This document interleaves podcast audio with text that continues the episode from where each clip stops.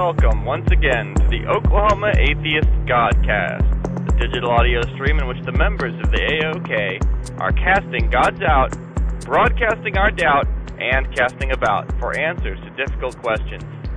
I imagine you can hear the road noise in the background. That's because I'm going about 70 miles an hour on my way to Stillwater, Oklahoma, to meet with Eric Reitan, author of Is God a Delusion?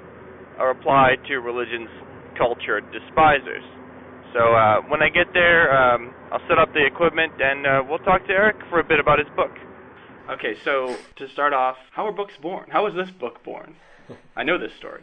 Yeah, well, I mean, I I tell a little bit about how this book was born in the book itself. Right. Um, I mean, there's a little bit more to it, um, but um, uh, the the original germ of uh, of the of the book came when uh, one of my colleagues here in the philosophy department uh, handed me a photocopied page from a book Right. and asked me to grade it as if it were a student paper. And I read it, and it was a, a like a brief gloss on the first three of Aquinas's five ways, five ways for uh, proving the existence of God. Right. Um, and the author gives these three glosses that bear some superficial resemblance to uh, Aquinas. Um, but uh, immediately my thought was, well, he doesn't he doesn't get the point Mhm. uh, of what Aquinas is really uh, saying. Um, and then uh, criticizes Aquinas at, at precisely those points where he's confused about Aquinas, precisely where he gets Aquinas wrong. so Right. speak. And so uh, I said, well, here's someone who misunderstands Aquinas and then confidently attacks Aquinas uh, not on the basis of Aquinas' mistakes, but on the basis of his own mistakes about Aquinas, right? Uh, so I'd say, you know, that's that's shoddy work. It's not. Uh, there hasn't been a careful It's almost as if he's not trained in that field. Right. Yes. um, you know, that's kind of like an undergraduate. I mean, I see that sort of thing in an undergraduate uh, paper uh, fairly regularly. In fact, I see this misreading of Aquinas that I saw on this sheet of paper uh, pretty much every time I teach philosophy of religion. And uh, if it's the first paper, and if well, how I'd grade it would be a function of the expectations I have of the student. Uh, you know, what level of course it is and, and the like. But if this were an upper division course, philosophy major course, or something like that, it would be a D because it would show that that person hadn't mastered one of the basic sort of features of of uh, uh, the discipline, which is uh, uh, charitably reading an argument uh, and reconstructing it in its most defensible form uh, so as to be in a position to critique it uh, in its most robust uh, form, right? Right. Uh, which then that's one of the basic sort of skills of a philosopher. You want to try to reconstruct their argument in, in, in uh, a robust form, um, so that uh, you're not. I mean, what have you shown if the most flimsy interpretation of their argument is readily defeated, but there's a stronger interpretation of it that Right. you know. So anyway, um, I uh, it turned out this was you know page from the God Delusion, and what immediately occurred to me was, you know, this is an enormously successful book, um, and that uh, millions of people are having their only or main exposure to Aquinas through this book. Uh, and uh, so Dawkins' mangling of Aquinas is going to be what people think Aquinas said. Um, I decided to buy the book and read it and see, you know, what else Dawkins said. And I found the book enormously entertaining. Um, I mean, I laughed a lot. I would read portions of it to my wife on driving to church. We drove to church in Tulsa, so. Um, That's where you're going an hour for church. I was wondering about that. there is no UCC church in Stillwater, and uh, but uh, you know it was an enormously entertaining book. But uh, in terms of uh, scholarly merit, it was iffy at best. Right?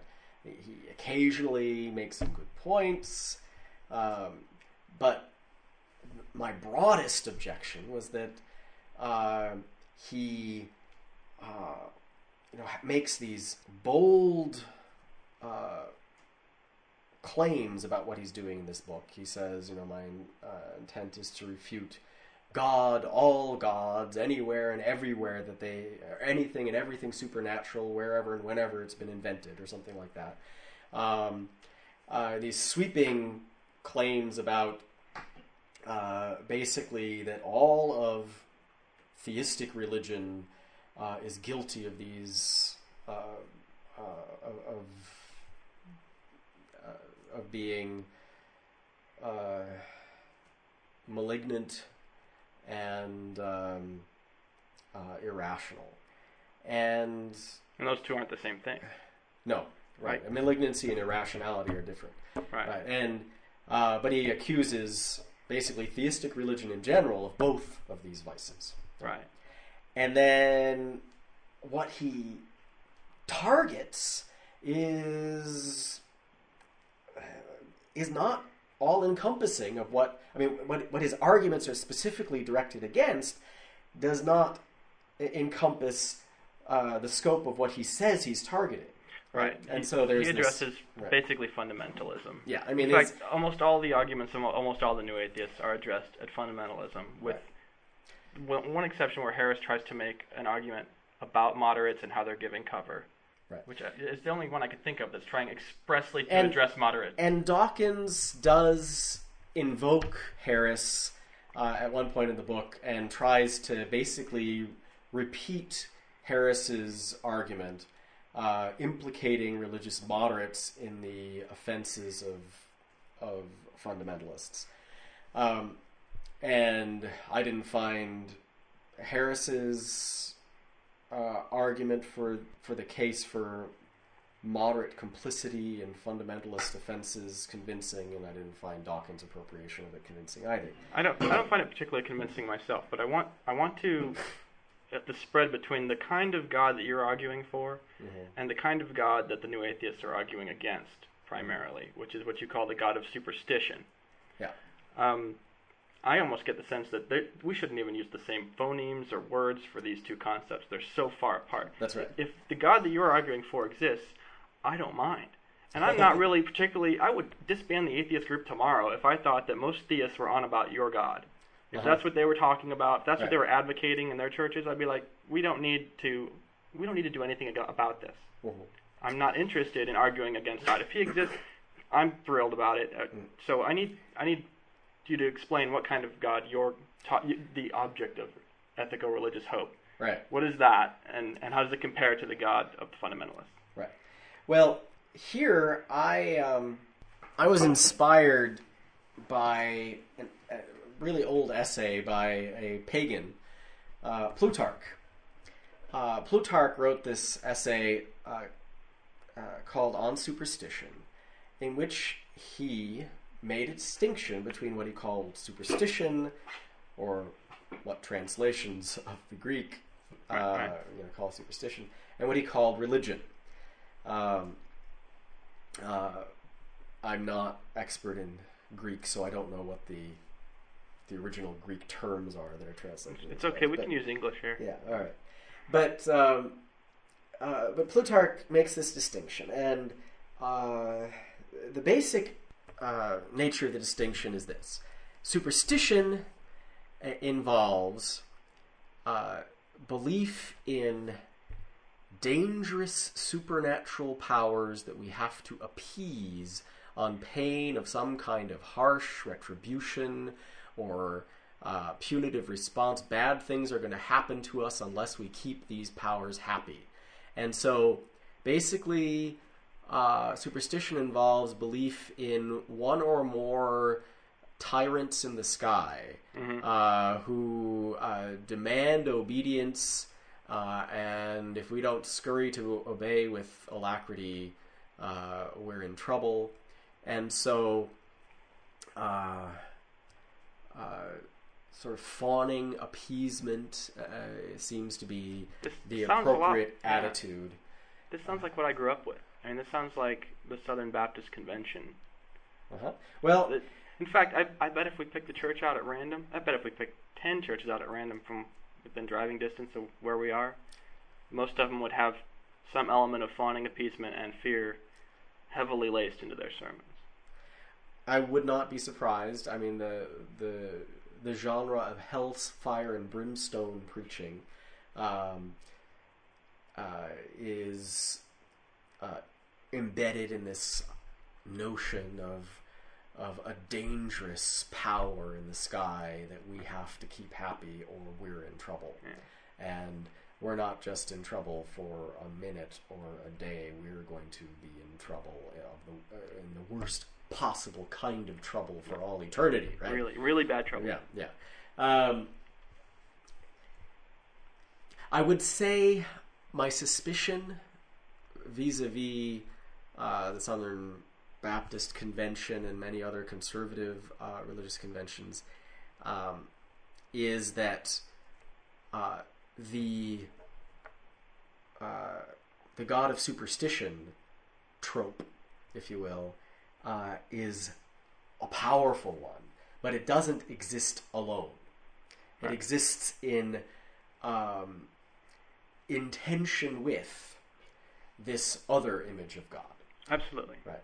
Um, And I would say 9 out of 10 Sundays they're giving you the happy vision of heaven and and rarely they're they're preaching about the fear of God, you know, and how but I mean it's it's in there. I mean, Life Right. Church, for example, really big church, lots of campuses, very evangelical, very like love oriented, seekers fr- friendly, but they just did a series of on the fear of God and you know, put in the, the the brimstone in there. It was, you know, it was unequivocal. It's not something they like to focus on, but it's there. It's Uh-huh. in their theology.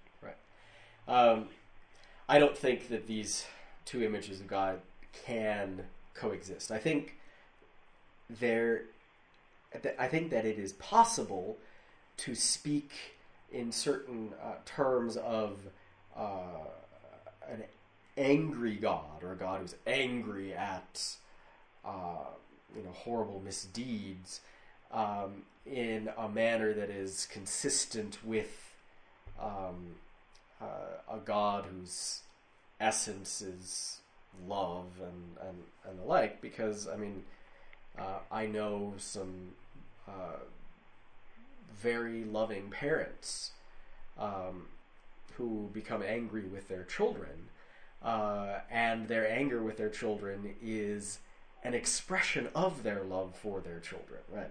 Right. Uh, so it's possible to talk about uh, coherently and consistently in uh, uh, a concept of anger uh, that is consistent with the concept of of uh, a perfect benevolence.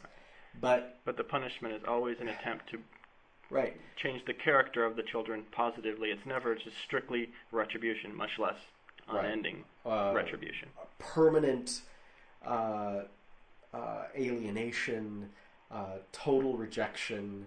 Uh, uh, the, the the the concept of eternal hell is a concept that, um, if you are, and this is my view, if you allow that concept into your theology, um, the Plutarch's god of superstition, the tyrant in the sky, begins to swell. Hmm. Uh, it's like a seed in any theology, no matter how much else in the theology is is about um, uh, a benevolent God. Once you plant this uh, eternal damnation seed, I think you've uh, planted a seed that will grow and transform uh, your theology piece by piece and color ele- every element with this uh, uh, Plutarchian god of superstition. Yeah. Well, let me go back to Plutarch. The, Okay. the what he contrasts the god of superstition with is the god of religion, Mhm. and the god of religion, or gods in his case, um, uh, is um, a, uh, in a sense, a transcendent benevolence in which we can place our hopes. Okay.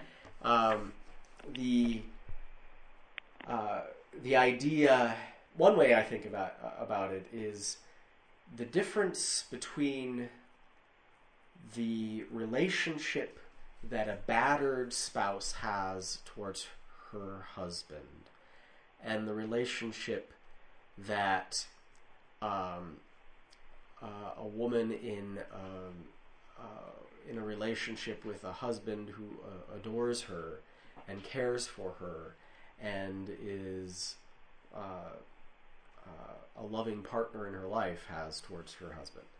Um, in the one case, um, devotion and trust are not uh, are not possible, right?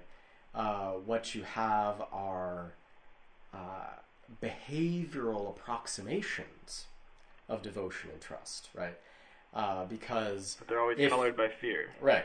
They're behavioral approximations. They look sort of outwardly the same, but that's because the, the, the spouse is treading on eggshells, not wanting to offend uh, this uh, this man who could explode at any moment and start to uh, beat her, and um, uh, uh, appeasement can look like devotion from an external standpoint. And she's she's trying to make it, him happy all the time out of fear of what will happen if he's not happy, and then feels this sense of relief when it seems as if, for the moment, the rage is is uh, at the peripheries, so that she can maybe enjoy him, and then she plays it up and and uh, and pretends that it's all wonderful, but the the fear is lurking in the background.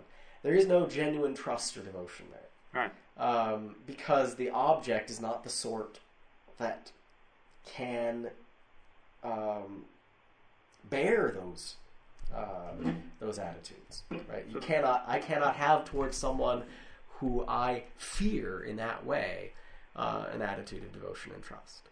So the idea of God that that you're defending in this book, it's not going to look too terribly familiar to your average Stillwater Edmond resident who grew up with something a bit more fearful. Well, there and, be, and like a crucial thing about the God that we talk about here in Oklahoma is that he cares about which book you're reading. It better not be in Arabic. uh-huh. and it better be in Greek, and, Yeah. and it better have just the right epistles in it. It, it. We're very particular about which books you carry around here, Yeah. so that's a huge aspect of religion as it's played out on the ground. Mhm. Uh, I'm getting the sense that the God that you're defending is not only uh, a God of hope and love, but it, it didn't write one particular book, or, or you know, Well, I mean, uh, what you're gesturing towards is the uh, the whole issue of religious pluralism and how uh, the um uh, the the God of hope, or the let me the way that I develop uh, Plutarch's alternative to the angry tyrant in the sky is in terms of the concept of the ethical religious hope. Um, right. Right, and let me I definitely want you to explain Right. that. because um, the way I define God or the way I come at God is not in terms of a list of properties, uh, but um, in terms of uh, uh, of the role that God fills in the psychological economy of the devoted theist. That is, the theist who legitimately has this attitude of devotion towards God, which I don't think is possible in relation to an angry tyrant who you're fearful of uh, and seeking to appease. So there's a, Uh, a very few theists that have this genuine sort of hope that you're talking about. Because, well, Well, I- I've met very few. I've, Yeah, I've been to I- some UCC churches, some Unitarian they- churches, where The people are very. I mean. I'm not. I, I'm not a sociologist of religion, so I don't know the numbers, right? I know that I have always in my life uh, gravitated towards religious communities, uh, uh, which um, marginalize the uh, the god of fear, the the tyrant in the sky, and uh, emphasize uh, God as the fulfillment of of the ethical religious hope, by which I mean the hope that in some fundamental way reality is on the side of goodness. Right. Uh, that's what I mean by the ethical religious hope. It's the hope that in some fundamental way reality is on the side of goodness. And uh, I define God as that whose existence would fulfill this hope. Okay. And insofar as God is that whose existence would fulfill this hope, there are, of course, many different um, conceptions of God that we could um, uh, that we could propose, uh, which would meet this condition, right? So there's not a single set of characteristics. Uh, there's a, a lot of room for uh, uh, for But there's a lot of gods that don't fit that description. yeah, but there's a lot of gods that don't. Like if right. you say God wrote this book, and in this book there's like a fire, that doesn't fit your description of Right. God. Well, if if you say, or if you have a picture of God, uh, which binds God to a particular text in a particular way, um, and says, God revealed Himself in this text. If you fail to believe that God revealed Himself to, in this text, you will roast for all eternity in fiery torment. And so, if you dare to question whether God revealed himself in this text, uh, you're going to roast forever in fiery torment. Uh, well, suddenly the God of fear is is right there. Yeah. Right? yeah. And uh, so the uh, the fundamentalist doctrine about the Bible uh, is very hard to to sever from the God of fear, the God of superstition. Uh, once you once you have this certain view about the nature of the Bible and how the Bible is related to our salvation, right? Uh, once you have the view that our salvation depends on believing something about a book, how, adopting a certain theory about a book, namely that the book is from cover to cover the inerrant Word of God. Uh, It and also colors what the term salvation means. I mean, in right, traditional Christianity, salvation means going to one place rather than another. So the, the fear is, is right there in the soteriological scheme. You're being saved from hell. right. Now, uh, let me let me say something uh, because it's something that comes up. I'm uh, right now writing up a book proposal about relating to a book that I've been working on for, for a while with a colleague of mine in Minnesota, um, which is uh, a critique of the uh, of the doctrine of hell. Basically, our, our attempt is to look at all the different ways of trying to defend the doctrine of hell and say that none of them work. Um, and that uh, basically for each, uh, if you adopt a, a broadly uh, Christian conception of God, uh, then for each version of hell that is proposed, and there are various versions, there is a version of universal salvation that is um, more coherent, more defensible, uh, more in tune with this doctrine of God. Well, maybe we should get back to that when we talk about that book. I don't, want, I don't want to talk too much about hell if you've already got another book online. Uh, which which new atheist authors uh, do you address the most in this book? Uh, Dawkins and Harris get Yeah. a lot of play. Yeah. Um, Hitchens less so. Hitchens less so. I, I touch on Hitchens, but Dennett a bit m- more than Mm. Hitchens. Dennett and Stenger just a Hitchens are bit. about on the same level. Um, I think we've read all those authors in our Yeah. atheist book club. um, Who else? Are there any other authors? There's one that I that I talk about a fair bit, um, uh, probably more than Hitchens, is uh, Victor Stenger, Ah, yeah. the the physicist, right. uh, who's Scientifically proving something. yeah yeah right yeah. that who thinks that he's um, uh, scientifically proven that there is no God. Um, uh, uh, his book is called God: The Failed Hypothesis, Right. um, and Um, A lot of that's just a sustained argument against the argument from fine tuning, right? A lot of it is, but he wants to take it further than that, right? I mean, if, if it was simply an attempt to show uh, that the fine tuning argument doesn't work as a proof for God, I wouldn't. Uh, well, I, I probably wouldn't have even uh, attended to it very much because I think I don't put I don't put enormous weight in the fine tuning argument. I, I find I, I don't think we can ignore the argument. I think we have to pay attention to it.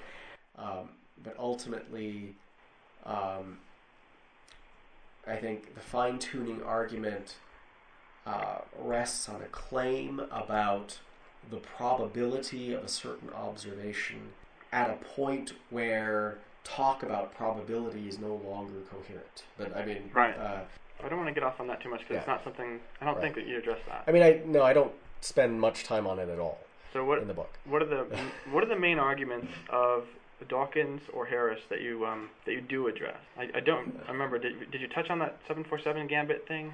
Yes, Dawkins tries to um, make. Uh, he tries to turn the design argument on its head, Right. right? And um, and what he tries to do is argue that that if you introduce God to explain the complexity of the universe, then God, in order to explain the complexity of the universe, has to be even more complex than the universe. And uh, if the complexity of the universe needs to be explained, then so does God. Right. Right. And if God needs to be explained, then we haven't.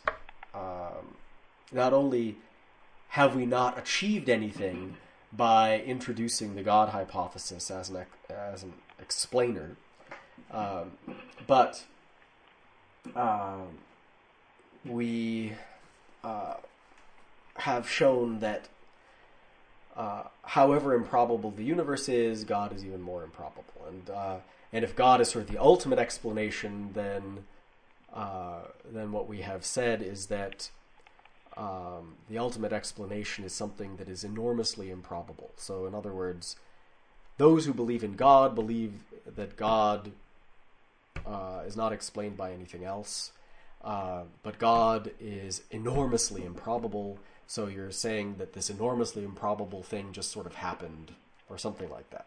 Right. Um, and Basically, he's, he's applying sort of the rules of information theory and complexity theory that apply to the material universe to the idea of a timeless, bodiless mind, which right, is kind of weird. right, and Like, I'm not sure if the idea of a timeless, bodiless mind is coherent, but whatever it is, it's not going to be able to be analyzed in the same way we analyze gases in a in a tube and say, oh, that's that's very complex, or, or not. Or you, you've Right. made something more simple by freezing it or melting it. The, the things that we, yeah, that right, the kind of weird. Right, and the other, I mean, that, this is one enormous problem with with Dawkins' argument, and it's a problem that Plantinga has pointed out. Right, I mean, Plantinga uh, just nails this argument, and uh, particularly on this point, on the on the issue of of uh, complexity. Um, I mean, one of the things that Plantinga points out is that. Um, when Dawkins defines complexity, he defines it in terms of a physical system arranged in a certain way, made out of parts. And of course, God is thought to be an immaterial spirit. Uh, in what way does the category of complexity even uh, apply? Right. So that's that's one of the questions that arises for for Plantinga, and um, uh, for me, there's uh, there's a, a sort of deeper point, which is that Dawkins seems to be committed to a kind of first principle.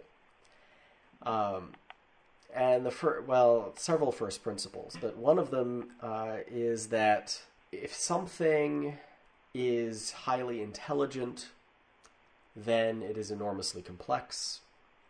Now, that is clearly something that we have observed as a correlation in material phenomena, right? Mhm. Uh, we've noted that greater levels of intelligence are correlated with greater levels of physiological complexity, and uh, that correlation has been noted with sufficient uh, consistency, and we have been able to um, not only uh, note correlation, but but then uh, begin to explain uh, intellectual powers in terms of uh, the the computational abilities that are made possible by the complexity in such a way that we can say that uh, uh, that there's a, a, a, causation going on here. Mm-hmm. But this is um, something that pertains to a physical system, Mm-hmm. and um, what Dawkins is doing is, uh, in effect, saying, well, we've noticed that with respect to this kind of entity, uh, there's, uh, there's there's this kind of relationship that holds. Um, so therefore, with this very different kind of entity, this kind of relationship hold, holds too. Right. And And- I, I think the, the problem there is that when a materialist, a metaphysical materialist, thinks of a mind, they think of software running on a brain. That's, Right. that's what a mind is to a materialist. Right. And to, that's how I think of minds. Right. And so if you say there's a mind behind the universe, some part of you is picturing a supermassive brain that, that's that's computing and thinking, oh, I'm gonna tweak the gravitational con- constant a little bit. I'm gonna up the strong force, you know, get things just right. It's basically you're thinking of a supermassive brain. That's how the materialists want to think of what a mind is. And that's, of course, uh, the problem because the theist is not thinking of, of God in those terms uh, at all, because uh, the theist has a, very different conception of mind. The the other deeper point, I think, uh, that comes up when Dawkins asks the question, uh, in effect, well, who made God? If if enormously complex systems like we see in the universe need an explanation, then God would need an explanation too. Um, assuming that he's made of stuff right. and follows the same rules of causality that material stuff does and lives within a timeline like material stuff does. I mean, that's Yeah, it's it, it's problematic, but there's a painfully naive, really. but there's a uh, I mean, one of the things that he misses is that uh, theism, uh, at least in the Western tradition, the Western conception of God has always uh, conceived of God as um, the ground of contingency. And the ground of contingency has to be something which is not itself contingent. Right, and Right. you you do lean on this argument a lot, the distinction between necessary beings and contingent beings. Right.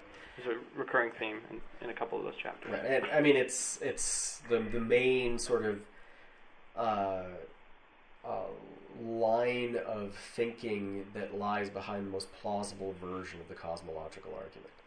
Um, the the this argument, uh, the most plausible version of it, says that um, everything in our experience is contingent. It could have failed to exist. Right. It's this kind of thing that might not have existed. There's nothing about it which necessitates its existence. Right? You can't look at this pair of glasses and say, well, there's something about the glasses that makes it such that it could not have failed to exist. Right? Um, If things had been different, those glasses would not have existed. Right? Right.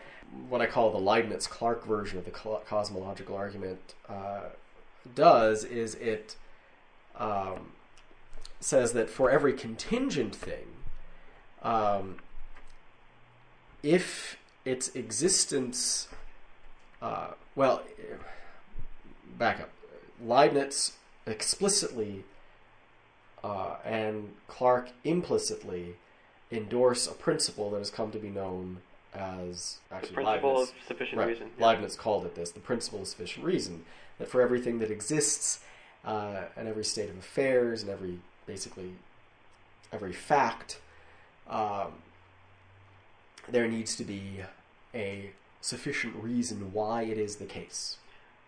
Right, and I have a problem with this. I I think it's right, but it's right about stuff.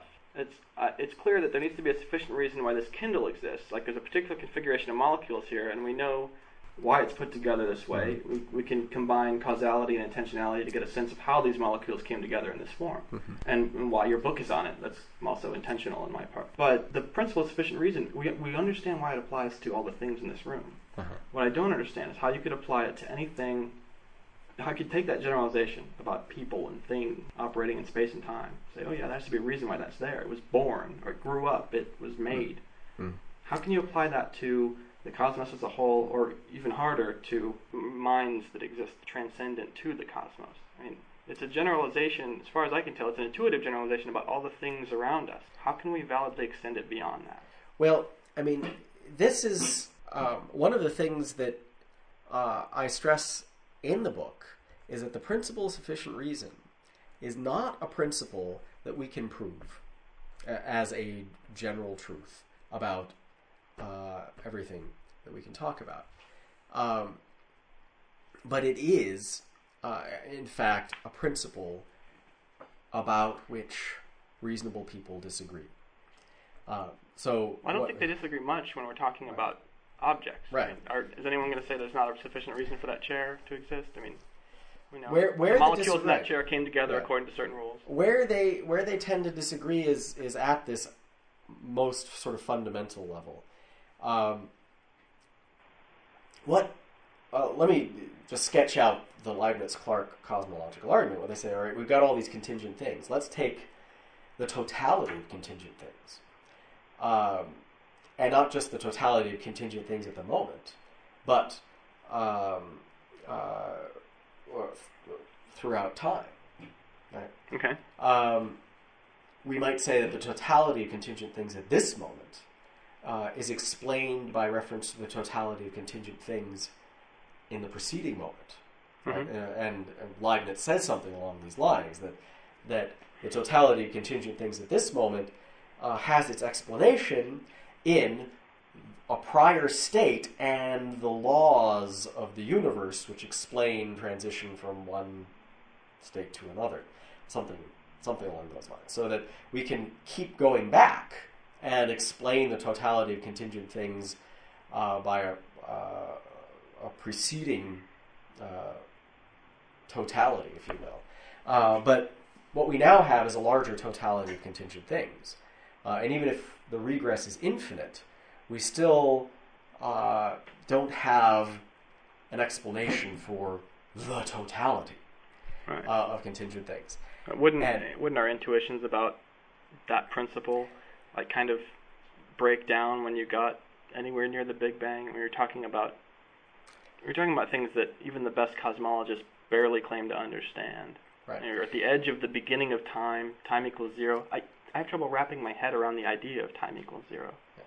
Well, it, there's no there's no question that we're dealing with with things that are uh, that our brains are not really equipped to grasp, and this is why I'm not going to treat uh, the uh, the cosmological argument uh, in in the form that Leibniz and Clarke uh, introduce it um, as a proof of anything. I don't treat it as a proof of anything. But what? But here's what they say. In effect, they say that um, if you have the totality of contingent things, um, even with each element of the totality being explained by a predecessor in an infinite uh, causal regress, uh, you still haven't explained why there is something and not nothing. But we still haven't explained why there is something and not nothing. Uh, why is there? Why is this here? Right? This sort of fundamental mystery of why this is here. You really Right. think that question's coherent, though? Like, why? Um, why is there something, something- rather than nothing? I think it's Whenever I ask a why question, like why is this chair here, I'm asking a question about antecedent conditions. That's that's what why means. I'm either I'm asking sure I'm either that. asking you to tell me about the state of the past that brought the chair about, or about the state of the intentions of the people. Like why did they build a Kindle? Why did they put Mm-hmm. put it together that way? I'm asking about the past and the way matter and mind was working in the past. That's what I mean when I ask a why question. Why is this? Well, I'm- that's, I'm- that's always what I mean when I ask a why question. I don't ever mean whatever why means in that sentence. Why is there something rather than nothing? I think you're meaning why in a different way than I mean why when I ask why. I- that's possible, and and it may be that that we need to parse out some some sense of why. But it, it's also possible that they are asking it in the same sense, um, and what and they're saying that, and, and this is uh, at least in some versions of the argument why agency is uh, thought to be an essential feature of uh, the necessary being. But let me let me get back to that. They they say, all right, you have if you explain uh, contingent things in terms of other contingent things in terms of other contingent things, you haven't explained the whole. That's what they want to say. In order to explain the whole, in order to have an explanation, in order to end the regress of explanation, uh, and have something that that therefore really explains an ultimate explanation, you need uh, that which in some way explains itself. That's the only way to end a regress of explanation. And if you end the regress with a contingent thing, you haven't explained anything. That's that's uh, the argument. So, But explanation's always proximate. Like every explanation that I've ever heard is proximate, except for in this one argument. right. Well, So shouldn't you be using a different word? I mean, come on. every explanation is is proximate in these ordinary conversations, but uh, but there's a there's a quest here for the the quest is the recognition that if all explanations are proximate, then the task of explanation is ultimately nothing more in a fundamental sense than the task of description. That what you're really doing is just trying to describe the phenomenon in front of you as completely as possible and describe the relations. And describe the antecedent conditions that brought it about. Right. I mean, just take humanity, for example. It, once the explanation was thought to be divine providence, breathing into mud or something, something like that, something Mhm. miraculous. And now the explanation is thought to be that we grew up from an earlier hominid species. You're describing ante- antecedent conditions and saying this is Well, how things went down. This is right. what happened. Well, you're describing antecedent conditions and the law-like regularities Right. that uh, that regulate transition from one state to another. Right. Right. Right. And um, That is description. It's right. A lot So- more description than we had before. Right. So, um, so if uh, so, if all description is proximate, uh, this would be another way to sort of put the argument. If all description is proximate, really, all that or all explanation is proximate. Sorry. Really, all that explanation is is description in some uh, broader sense, uh, and we haven't really explained. Now, now, Where uh, explained, really explained means something different than explained when we usually use the term. Because when we usually use the term, we always mean some antecedent conditions of space and time and matter. well, But in this one special case, in the, in the case of the cosmological argument, we mean something different. I'm not sure that that's what we've always meant by explain. But in any event, you get to this point where you say, if we are to explain the whole, if the whole is to be explained, the only thing that would explain the whole would be a non contingent being, a being that was necessary. And the reason is because if it was a contingent being, then you wouldn't have explained the whole because it would be unexplained. Right? Right. So if we are to explain the whole, the only way to explain the whole is by reference to something which is not contingent. Now, now here's where I think uh, you, you talked about when I ask why questions. I'm asking either what caused it or uh, what motivated the agent, right? Right. And uh, uh, Which is to say, there's a species of causation that we can only understand well from the inside of our own psychology. right, Like, their neurons are firing, stuff's going on, but we need to explain it from so, from folk psychology to even begin to wrap our heads around it. You know, why'd she murder her husband? Because she was jealous. right. Well, We're not going to try to explain that in terms of neuronal firings. It would just take too long. Well, we were explaining things in these terms long before we knew anything about neuronal firing, and we were explaining things in these terms uh, based on uh, an immediate internal uh, A subjective sense of sense yeah. of our of our own selves or our own consciousness uh, and what we are uh, that conceived of this form of explanation as being um, uh, different from mechanistic causation. Right. And uh, the debate still rages about whether. Harris argued that there's a whole separate module of the brain that addresses agent causation as opposed to the kind of causation we see when we move objects around? Well, let me uh, say the debate still rages uh, on whether um, agent causation is reducible to Right. uh, material causation. But if the neurologists are right, and there really are separate mental modules processing, I mean, in, literally different modules in the brain processing agent causation and ordinary kinetic causation, or electrochemical, or whatever else it is, then the intuition that these are two totally different things is built into us by evolution. We're always going to think of these as two different modes of causation. We might be wrong, but we can't help but think of them as two different things because it's very adaptive Right. for us to think in- interpersonally is one kind of causation and physics is a different kind of causation. That, really works for us humans. Yeah, it, and uh, I mean the issue of whether it works or not, and whether these really are two different species of causation. Um, uh, those are different questions. But the point is that if you think that to explain the whole, you need a you need a necessary being, and the necessary being, because of its it, it's it's going to be in a sense not part of this universe of contingent beings regulated by uh, laws and uh, uh, prior conditions. Which Um, is almost always what we mean by the word being. Like, Well, let me- Aside from when the word necessary or supreme is put in front of the word being, being means something that operates within space and time according Right. to certain laws. Yeah. If we have a necessary being, it, it's it's not going to be anything like.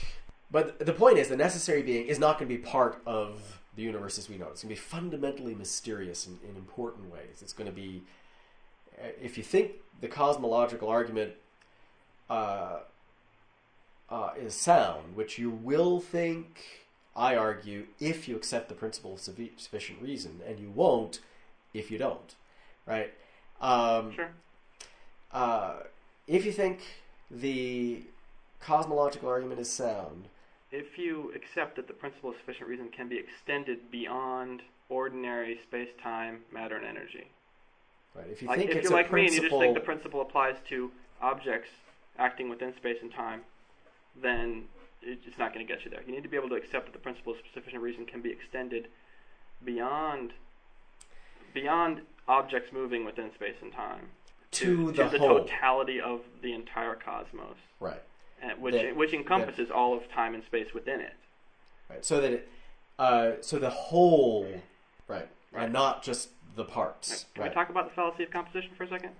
Bertrand Russell uh, accused Copleston of the fallacy of composition in a debate about the cosmological argument. I think it was Copleston. It, it Yeah. seems like it's But- bound to happen. Yeah. This sort of Um, accusation. But uh, I mean, the point that uh, I, uh, is that the uh, I think Copleston made this point in response that Copleston was not embla- embracing the principle of sufficient reason as a kind of inference from uh, well, all of these little things here. Uh, have an explanation and need an explanation. Therefore, the whole does. He's not doing an Uh, inductive argument from right. we know it's true for these, therefore Right. It's not. It's it's not uh, the principle of sufficient reason for those who embrace it is not embraced because uh, we we see it to hold for these things and therefore we think it has to hold for the whole. Um, but rather, uh, it's it's just this base level intuition. The idea is that uh, the principle of sufficient reason is not something that we arrive at through. Uh, inductive means or deductive means. It's not a self-evident principle in the sense of of uh, being, uh, you know, analytically true or anything like that. right, right. Um, it's um, uh, so you know it's not. If one were to attempt to defend the principle of sufficient reason through some kind of inductive argument from, well, look at things in the world. Uh, they all seem to require an explanation. Uh, uh, they all seem to, to be such that they have an explanation. Um, then one would be guilty of the fallacy of composi- composition. Right. Um, but you know, Leibniz and Clarke don't defend the principle of sufficient reason. They treat it as as an axiom of their system. Now, the question we need to ask is why is it that they uh, treat it as axiomatic? And the reason they treat it as axiomatic, uh, I mean, they say, well, it's self-evident. Well, of course, Hume came along and said, well, it's self-evident to me. Bertrand Russell came along and said, not self-evident to me, brute fact, right? Uh, the universe, existence of the of the whole is a brute fact, right? Uh, and the the reality of brute facts. That's my cell phone. Oh, sorry. Uh, Um, no, no worries. Um, the uh, um, if you believe in brute facts, as as as as many do, then basically you've rejected the principle of sufficient reason. Um, Leibniz and Clarke, to the extent that they embrace the principle, do so on the basis of uh, just a deep intuition that Hmm. just uh, seems intuitively right to them. Right. Okay. Right.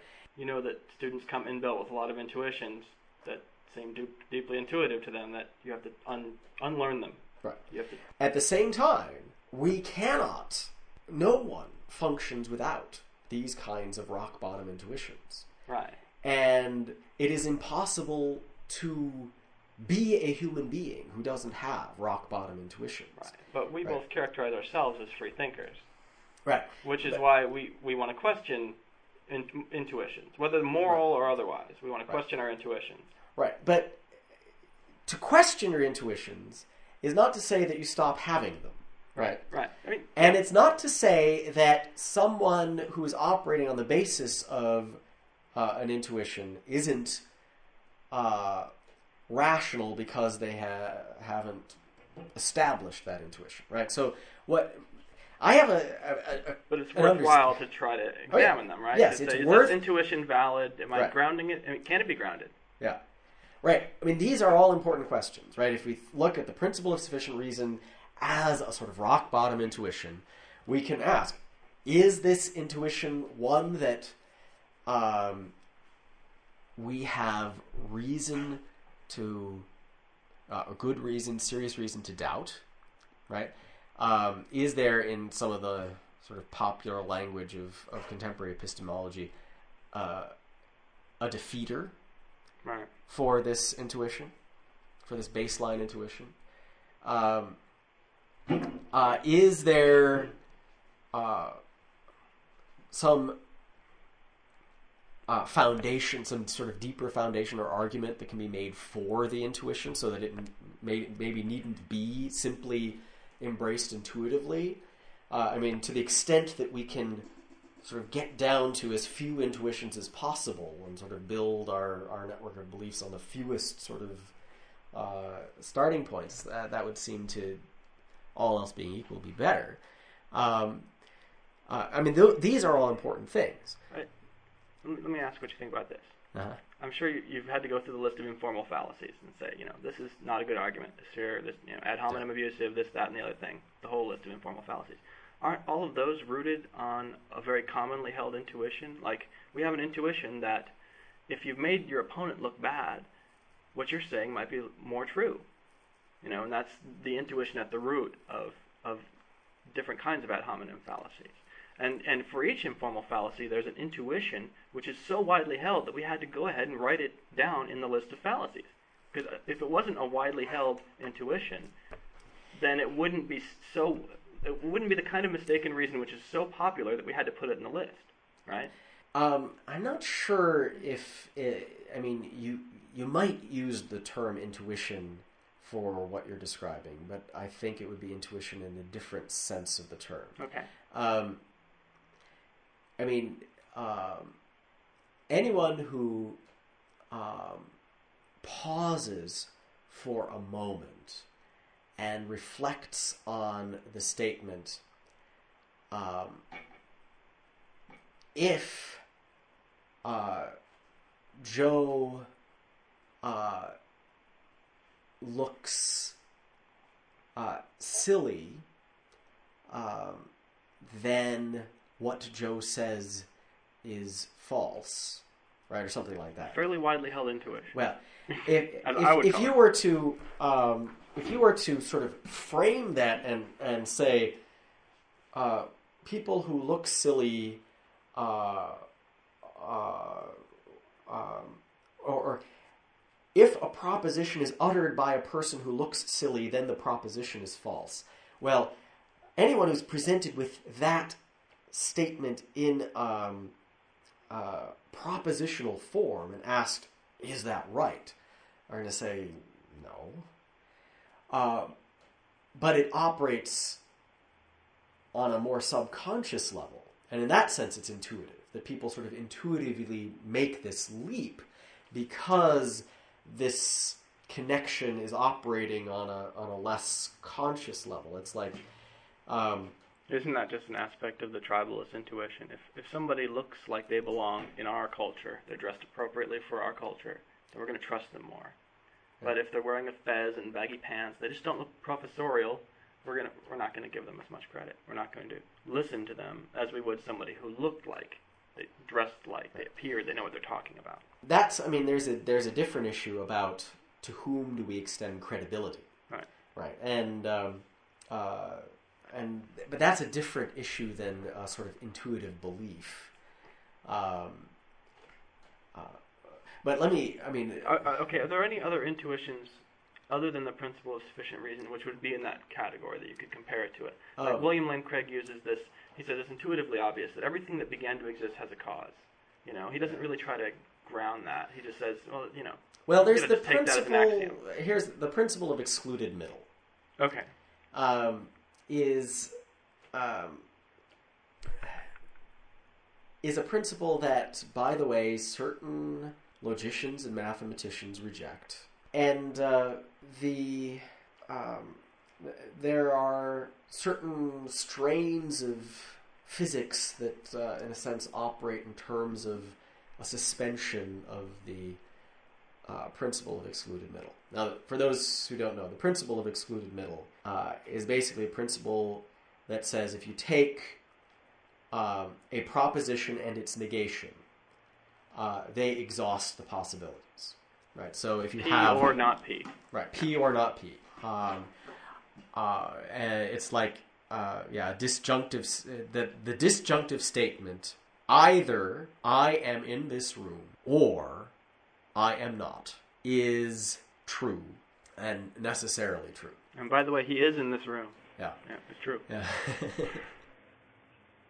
Okay, so at this point in the recording, uh, we kind of start digressing into increasingly abstruse uh, philosophical discussions, going further and further down the uh, rabbit hole. And um, I, I understand that maybe you guys aren't totally into that, so uh, tune in next week when we get back to talking about stuff that's in the book. This podcast is a production of the Oklahoma Atheists, an organization dedicated to developing a community of like-minded individuals who share the ideas of free and critical thinking, and as opposed to the uncritical acceptance of faith-based ideas and norms. Our activities include dinner meetups, potlucks, family outings, debates, speeches, book clubs, volunteer opportunities, and political events and protests. We welcome all who share the ideals of critical thinking and who reject religious dogma. In addition to cultivating a community, we wish to contribute and put a face with all positive things non-believers and people with a secular viewpoint are doing in the world. If you'd like to know more, please visit us online at www.oklahomaatheist.com.